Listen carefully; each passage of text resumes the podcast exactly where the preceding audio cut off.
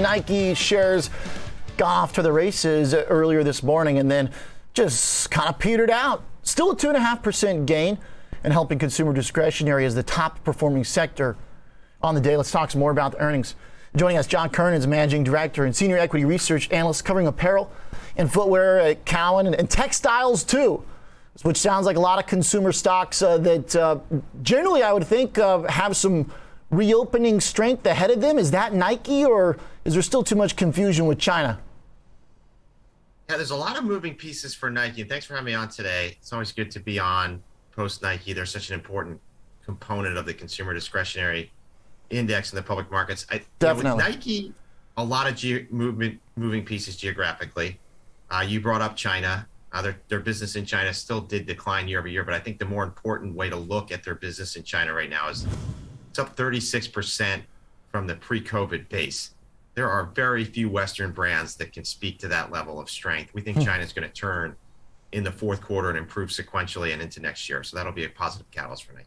Okay, so the worst possibly past year, even with the uh, decline in, in, revenue from the region, uh, seems like the whole market has totally changed its mind on China just within the last few sessions.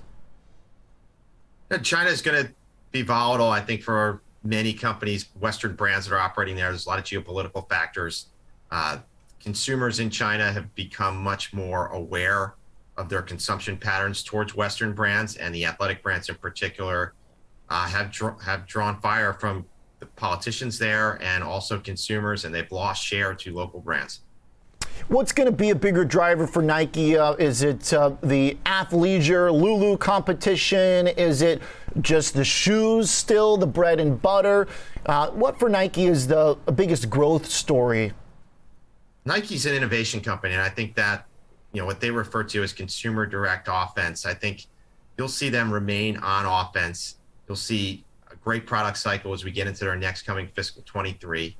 I think the concern we have for Nike is less so on the product and innovation side, it's more on the expectation side. We think consensus sell side sales and EPS estimates as we look at their fiscal 23 are on the high side. They're calling for 25% plus EPS growth, 13% reported sales growth uh, with the growing FX headwind expectations are pretty lofty right now, and that that's what gives us concern in the near term. Okay, uh, John, is there any possibility of sneaker fatigue? I was walking around Nordstrom looking for some things for a trip this weekend, and the one part that still shocks me, even now, it's gotten even more expensive. Some of the high-end shoes, the really fancy stuff. I mean, Nike generally more affordable than affordable than some of the crazy stuff out there. Four hundred dollars you know, for Balenciaga sandals or whatever, $800 for Versace sneakers. Again, I'm at Nordstrom, but uh, still, it feels like the industry for sneakers, which definitely includes some of the hot Nike products too, has almost been like a speculative one that people treated like trading, right? They buy the shoes, they barely even wear them, they resell them on one of these secondary exchanges. How does that impact the way we view? um, their core shoe business if it became like an almost speculative market. Uh, maybe I'm exaggerating.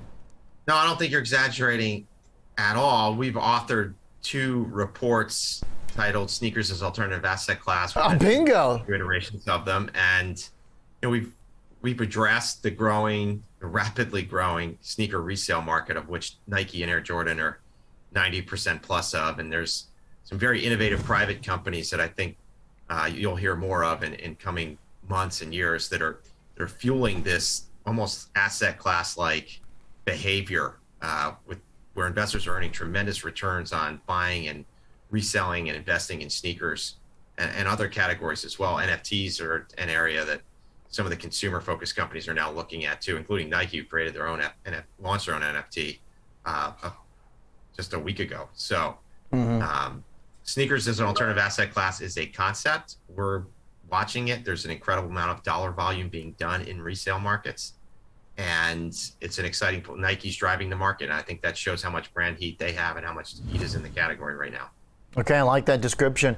133 here, a nice uh, step towards uh, uh, your targeted uh, uh, price level, which is kind of in the middle of the, the stock trading range. So it's not like you're looking for Nike to suddenly get back to the all time highs uh, just around uh, 145, kind of the midpoint of this last uh, year of trading. John, thanks for the uh, update after these reports. Uh, always helpful and agreed a very important Thank company. you. Uh, thank you. Especially with the China insight, too. Uh, seeing another example here within Nike, the market's optimism that perhaps the worst is past with that negative Chinese sales contribution. Thanks, John Kernan, joining us from Cowen with the bullish Nike take.